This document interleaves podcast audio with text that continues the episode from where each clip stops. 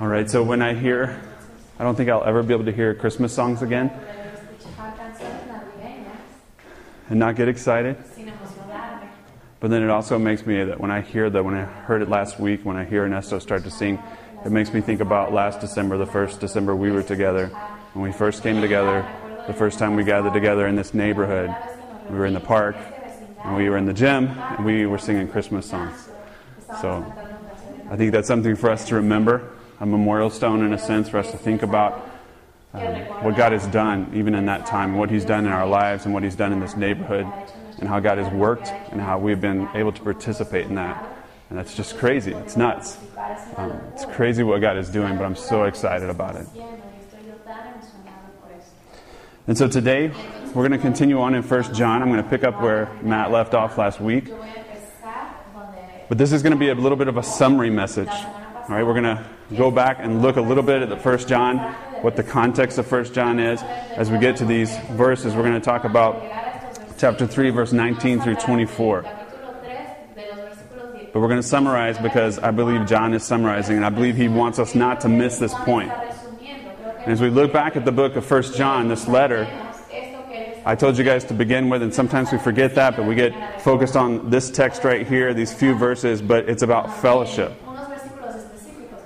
If you look at 1 John chapter 1 verse 3 it says that which we have seen and heard we proclaim also to you. He's talking about Jesus. We've seen this Jesus, we've heard about this Jesus and we're going to proclaim this Jesus to you so that so that you too may have fellowship with us, so that you can be with us, so that you can be a part of us, so that you can be a part of him. And then he describes that fellowship as says, and indeed our fellowship is with the Father and with his Son Jesus Christ. That was the purpose. That was why John is writing. He wants us to understand, he wants to proclaim Christ so that we can have fellowship with them and so that our fellowship is with Christ and with each other. And that's specifically Christian. We talk about fellowship a lot. Oh, we can gather together, we can have this fellowship, but we cannot have fellowship with people that are not believers. We can't have true fellowship, fellowship with God and fellowship with others unless we're part of the family, unless we're children of God. But in that fellowship, we have this common presence that we talked about, that we get to be together. But then we also have this common participation that we get to do together. So we get to participate together with each other, we get to participate with God, but we also get to be with God and we get to be with each other. It's vertical and horizontal. And so reviewing more in chapter 1 verse 6, he says if we have if we say we have this fellowship with him while we walk in darkness, we lie and do not practice the truth. But if we walk in the light as he is in the light, we have this fellowship with one another. We have fellowship with God, we have fellowship with one another. We're in God's presence, we're in each other's presence. We participate with God and we participate with each other. And so that's in chapter 1, and then John doesn't say the word fellowship anymore. But I've told you this whole book, this whole letter is about fellowship. Because then he moves from talking about fellowship to talking about abiding. And he talks about abiding, and he says abiding, uses the word abiding 18 times in the remainder of the letter. He uses the word abiding more than any other author in the, in the New Testament. In his Gospel of John, he uses the word abiding again and again and again, this abiding. And so, for us to understand this letter, we have to understand what it means to abide. And we've talked about that, but I don't know that we've gotten really clear on it. And as I dug in and I wanted to study this, abiding is continuing in that fellowship that we have. We have this fellowship with God, we have this fellowship with each other, and now he says, abide in it, continue in it, stay in it. So, abiding is the verb, in a sense, of fellowship. It's fellowshipping, okay? Is abiding. So, we continue in this fellowship, we abide together. And that should be demonstrated in our lives. It should be demonstrated in our fellowship. This continuing, ongoing fellowship that we have. And then John got to the end of, or the beginning of chapter 2, and he says, and Trent taught about this, about Jesus, and he says, Whoever says he abides in him ought to walk in the same way in which he walked. If we have this fellowship, then we ought to abide, we ought to walk the same way that Jesus walked. And Trent talked about So what does that mean? How, how do we boil that down? What is it that what does it mean to walk like Jesus? And he said two things. He said that we'd have truth and love. So to abide in this fellowship is to demonstrate truth and demonstrate love. That's what Jesus did, and that's what we're to do. It says we ought to. The word there is actually we're indebted to. Because of what Christ has done for us and we've received that, we are indebted to walk the way he walked. We're indebted to live in truth and in love. So abiding is a labor. It's a labor of truth and a labor of love. And I think the entire letter, as I told you, centers around this point this idea of fellowship, this idea of remaining in this fellowship. And that fellowship and that abiding is all through truth and love. So today we're going to talk about truth and love. John in chapter 3 starts to talk about the children of God. Remember, we talked about beholding the love of God, that we are called children of God. And then the verse 1 through 3 of chapter 3, he talks about that we need to actually become to resemble God. Children of God start to look like God. They start to act like God. They start to think like Him. They start to love like Him and, and have truth like Him in their lives. And as we work through chapter 3, I taught a couple weeks ago about this abiding in the truth that we would be, would be righteous. He says if we are righteous, we're going to continue in our righteousness. Remember, we said we had to exercise that, we have to continue in that, that God would make us more like Him, that we would re- reflect the truth, that this righteousness is a demonstration of the truth, what's right, what's godly. And then Matt last week talked about abiding in love. chapter 3, verses 11 through 17. So John talks about abiding in the truth, living it out in righteousness. Then he talks about abiding in love, demonstrating and living out lives of love. And then in verse 18 Y en el versículo 18 del capítulo of chapter 3, he says, Little children, let us not love in word or in talk, but in deed and in truth. He summarizes that love. He says that love isn't to be by what we say, that love isn't to be by what we've written down for a doctrinal statement, what we put on our website. That love is to be by deed, which is actually this labor, this working out, and by truth. By this working out of our love and this truth that's reflected in it. That's what our love is to look like. Truth and love are inextricably connected, they cannot be separated. Truth and love, we're in God, Truth and love, we're in Christ. and truth and love should be in us. Now, when I, at work, I'm sort of a middleman. I've got staff that are on the floor that are actually treating the patients because, you know, they say those who can't manage, so that's what I do. I can't, so I manage. So I've got staff that are working with the patients, that are treating the patients, going from room to room in the hospital, and then I've got administration down the hall who I have to report to and I have to keep happy. And so my world is, is balanced between this patient care, between a quality of care. We need to give great care to these patients. We need to give quality care to these patients, and then finances. All right? Those are the two things in my world that I have to keep an eye on. It has to be financially uh, responsible. We can't just continue to lose money and lose money and lose money, or else we can't care for patients. And then we have to provide great care to patients, or else we'll never make any more money. And so those things go back and forth, back and forth. But I know when I have to put forth a, a strategic plan, when I have to put forth, this is what I want to do, this is what I think our department should be about, this is a program I want to start. pues hagamos un programa de If I've got justification and it will improve patient care and it will improve the finances, hacer mejor el I'm good. cuidado de los pacientes. I can walk into administration, I can go over my report, I know they're going to approve it. I have to have both. pero tiene que te- tengo que tener las dos cosas. And that's what John is telling us. We have to have both. We have to have truth and we have to have love. We have to have both. If we have truth and love, then we're going to be in this fellowship. Then we're going to demonstrate what God wants us to demonstrate. We're going to glorify Him. But we tend to go one way or the other. By our nature. You're either more of a truth seeker or you're either more of a lover. It's hard to do both. Warren Wiersbe says truth without love Warren Wiersbe, un señor, dice: is brutality, "La verdad Sin el amor, and love without truth is hypocrisy. el amor sin la verdad es hipocresía. If we're all about truth, Si nosotros nos enfocamos it's brutal. We, we, we can't love on anyone. If we're all about love but we don't speak the truth, it's just hypocrisy. It has to be both. enfocamos solo en el amor, And I, will, I was laughing with Melanie when we were talking about the message of which way that I am. And I think before, at least in the church, I used to be more of a lover. And then as I started, took this role in this function, I'm like, okay, I've got to ensure sound doctrine. I've got to ensure this is about the word. I've become more uh, on the truth side. And not that either side are right. But personally, I want clear directions. I want it written out. I want to understand. An example I have of this is these chair racks over here. When we got the chair racks, we had them in the floor here, and it was me and Sergio. We were right here. Him speaking in broken English and me speaking in broken Spanish. And then Emmanuel and Keith were on the other side. We had two racks. And of course, we're men. So as we sat them out, it was like, who's going to finish first? decidimos que iba a ser como una competencia. ¿Quién We went it, we went at it two very different ways. I opened the box. I got the instruction. I said, Sergio, hold on. I'm going to go through these instructions. I'm going to read them completely. I want you, okay, now line up those five screws are that size. Now line up the 10 screws this size. Now line up the, the nuts, the washers, get everything set out. Let me go through all the instructions. I want to understand the whole thing, and we're going to walk through this step by step. claramente paso por paso ver cómo armar esta cosa.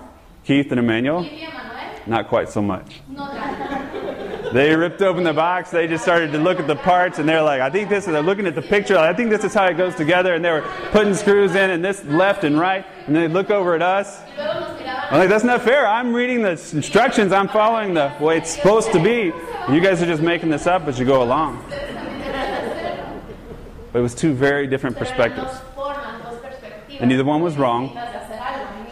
Even though Sergio and I finished first, and we didn't have to redo anything. no tuvimos que arreglar nada. But that's just our nature. esa es nuestra We go in one direction or the other. enfocarnos en una And so I want you to think about do I do I lean towards God's love? Do I lean towards His grace, or do I do I lean towards this truth? Which one makes me feel more comfortable? Which way do I want to go? algo más cómodo. And I would tell you, you don't need to go either way. Wherever you're at on that continuum, you need to come back. To do both. Jesus did both. He wasn't one or the other, he was both. We say that Jesus, the gospel, is about Jesus, it's about the person and about the work of Jesus Christ. It's about this person of Jesus. He was completely righteous, completely true. He was the truth. But yet he demonstrated love. He gave his life for us. It says before we got to this in 1 John chapter 3, he laid down his life for us. That's the definition of love. He was completely true, completely just, but yet he was completely loving. And so we are to be both. And as we're brought into this fellowship, we're brought in by truth and love. And what John is saying here in verses 19 through 24 of chapter 3 del amor y de la verdad. is if we abide, we have to remain in this fellowship. We have to abide in this fellowship in the same way, by truth and love. tenemos que continuar en esa comunión de la misma forma, por medio Children of God. verdad y el amor. Should be truth. Hijos de Dios And of love. de estar o de ser And let's read this message now with that in mind, thinking about fellowship that God has brought us into by truth and love, thinking about this fellowship that He wants us to abide in by truth and love, thinking about what we learned the last couple of weeks of how we are to walk in the truth, grow in righteousness, but how we're also to walk in love and grow in love. And now John summarizes. So I'll read verse 19 through 24 in English, and then Melanie will read in Spanish. 24 en inglés y luego Melanie en español. He says, By this we shall know that we are of the truth and reassure our hearts before Him.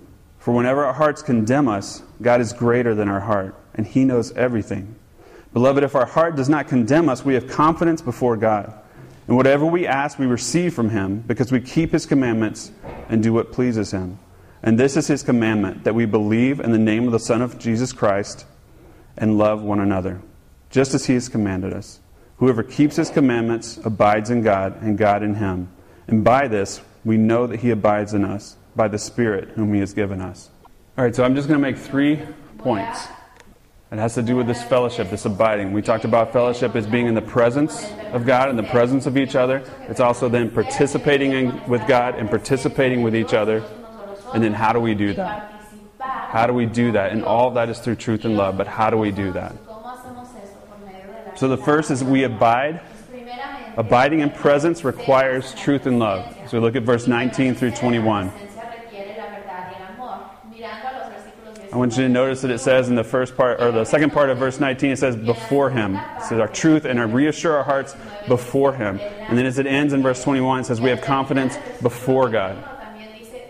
John is showing us here this is about being in the presence of God, being before God. Because we have this fellowship, we get to be in the presence of our Father. And to be in the presence of God should be overwhelming. debe de ser algo. And if we focus just on God's truth, no nos enfocamos en la verdad, it would crush us. eso es algo que nos va a. I want to show you Jeremiah 5 21 through 23. Vers- capítulo 5 del These are examples 1 al 23, estos son ejemplos of when individuals came before God. when they were in His presence. La presencia de Dios estuvieron en su presencia. Jeremiah 5 21 through 23. 5, 21 al 23. He says, Hear this, O foolish and senseless people, who have eyes but see not, who have ears but hear not.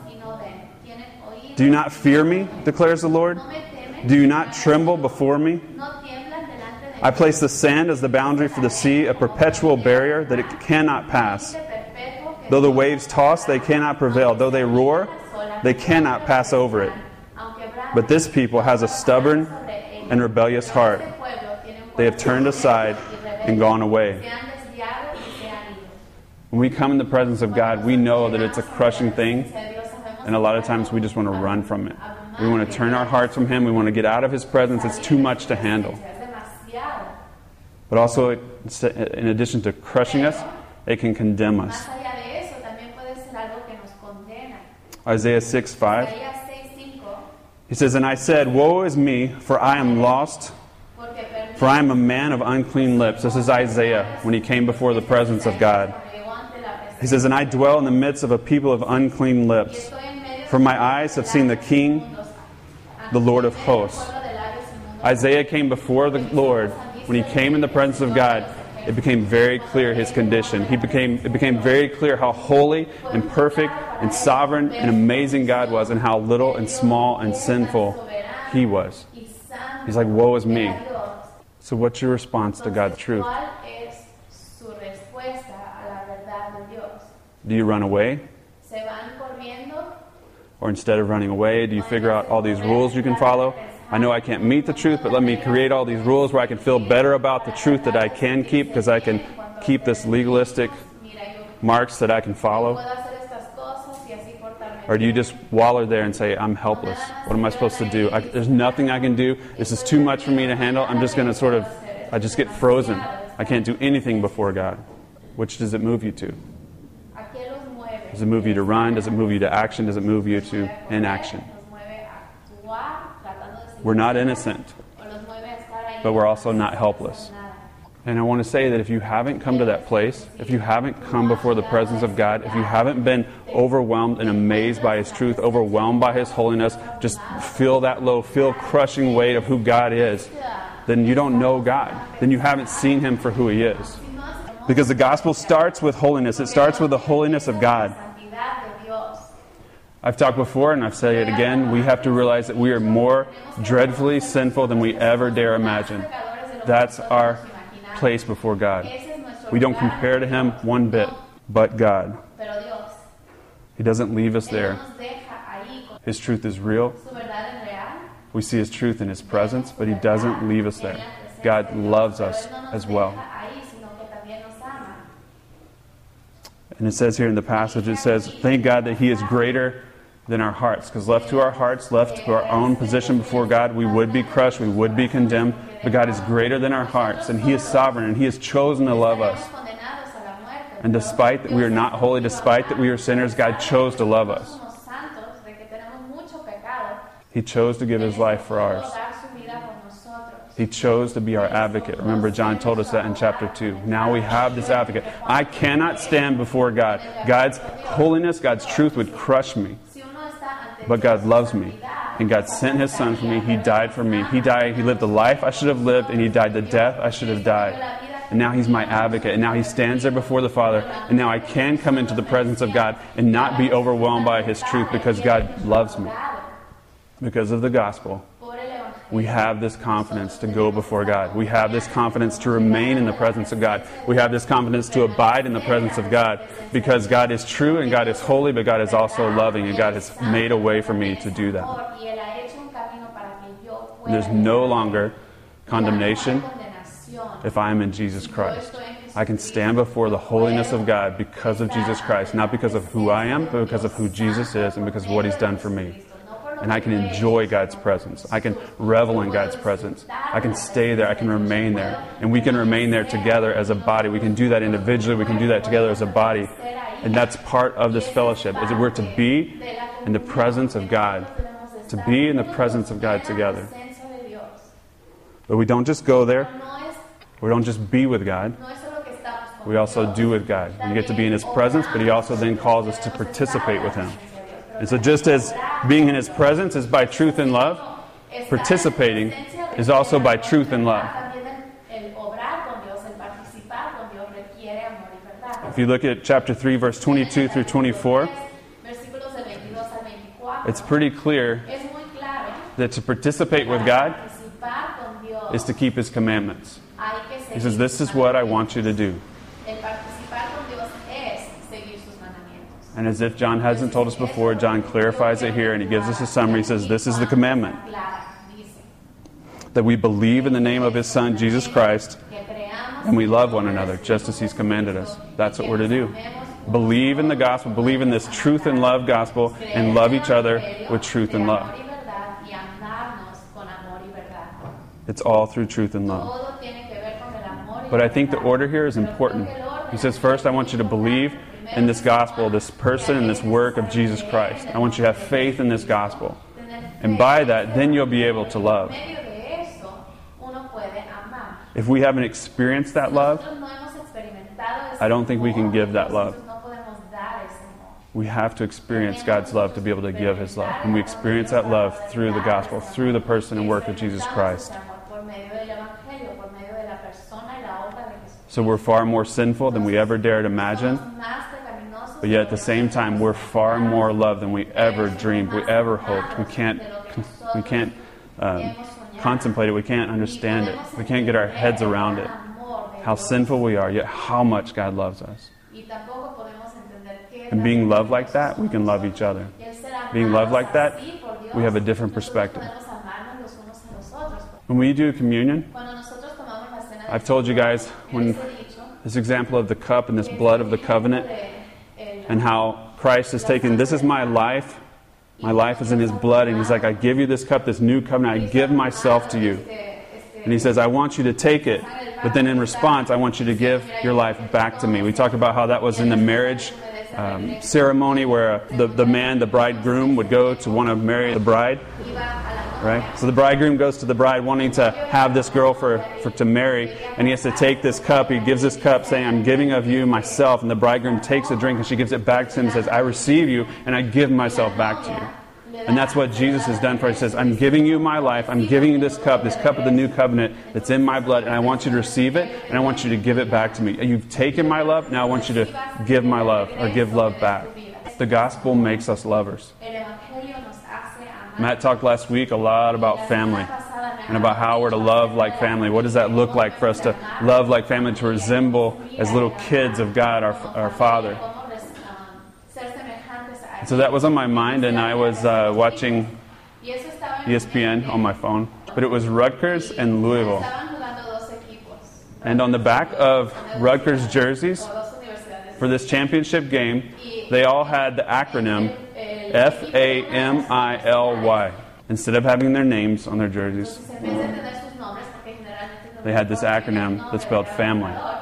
And what it meant was forget about me, I love you. ah, family. Olvídate de mí, They got that. Forget about me, pero la idea era que lo que tenían ellos I love you. they got it. They understood that. They understood that their team was more important than the individual. They wanted to demonstrate that. They wanted to claim that. They even gave up their names on the back of their jerseys so they could say, no, no, no, it's about family. Forget about me. I love you. I love you, my family. And I'm going to demonstrate that, and we're going to participate together for this common purpose. And that's what God wants us to do. He says, Come together, forget about yourself, love me, love your family, and let's participate in this purpose of my glory. Come be a part of this. And relationships are required for that. You can't love if you're not in a relationship. You can't say you before me if you're not in a relationship. We talk about being gospel driven, and Manuel reviewed those terms today. We're gospel driven. We start with this truth and love of Christ and what He's done for us. And what does it lead us to? What are the other two? To be church centered in these relationships and to be neighbor focused, to be in those relationships. Because of this gospel, because we've experienced this truth and love of Jesus Christ, we move to being church centered, loving each other, and we move to being neighbor focused, loving our neighborhood. That's what we're to be about. This is what God has us to participate in. And many of us would prefer, And I will confess, lots of times I prefer just to be on my own. My wife left to go, my uh, sister in law had a baby, so I've got the four kids. And usually when Nidia goes, that means that it's actually some downtime because everybody knows that and they know I'm taking care of the kids, and, and, and, and our, our door tends not to revolve so much. But Friday and Saturday, our door has revolved nonstop. All the way through last night. Some of it, it was, it was great, it was good, but then you get done, you're like, I, I've got to finish preparing, and, and, and I had to, I was with all this time with these other people, and I had all these conversations I had to complete, and all these people were in my life. But because of that, la actividad por toda la I had to figure out what does it mean, truth and love. How do I live that out in these relationships? How am I going to interact with the body around me? Sometimes I don't want to. entender cómo interactuar What is it there? What is it there that makes me not want to be in relationship?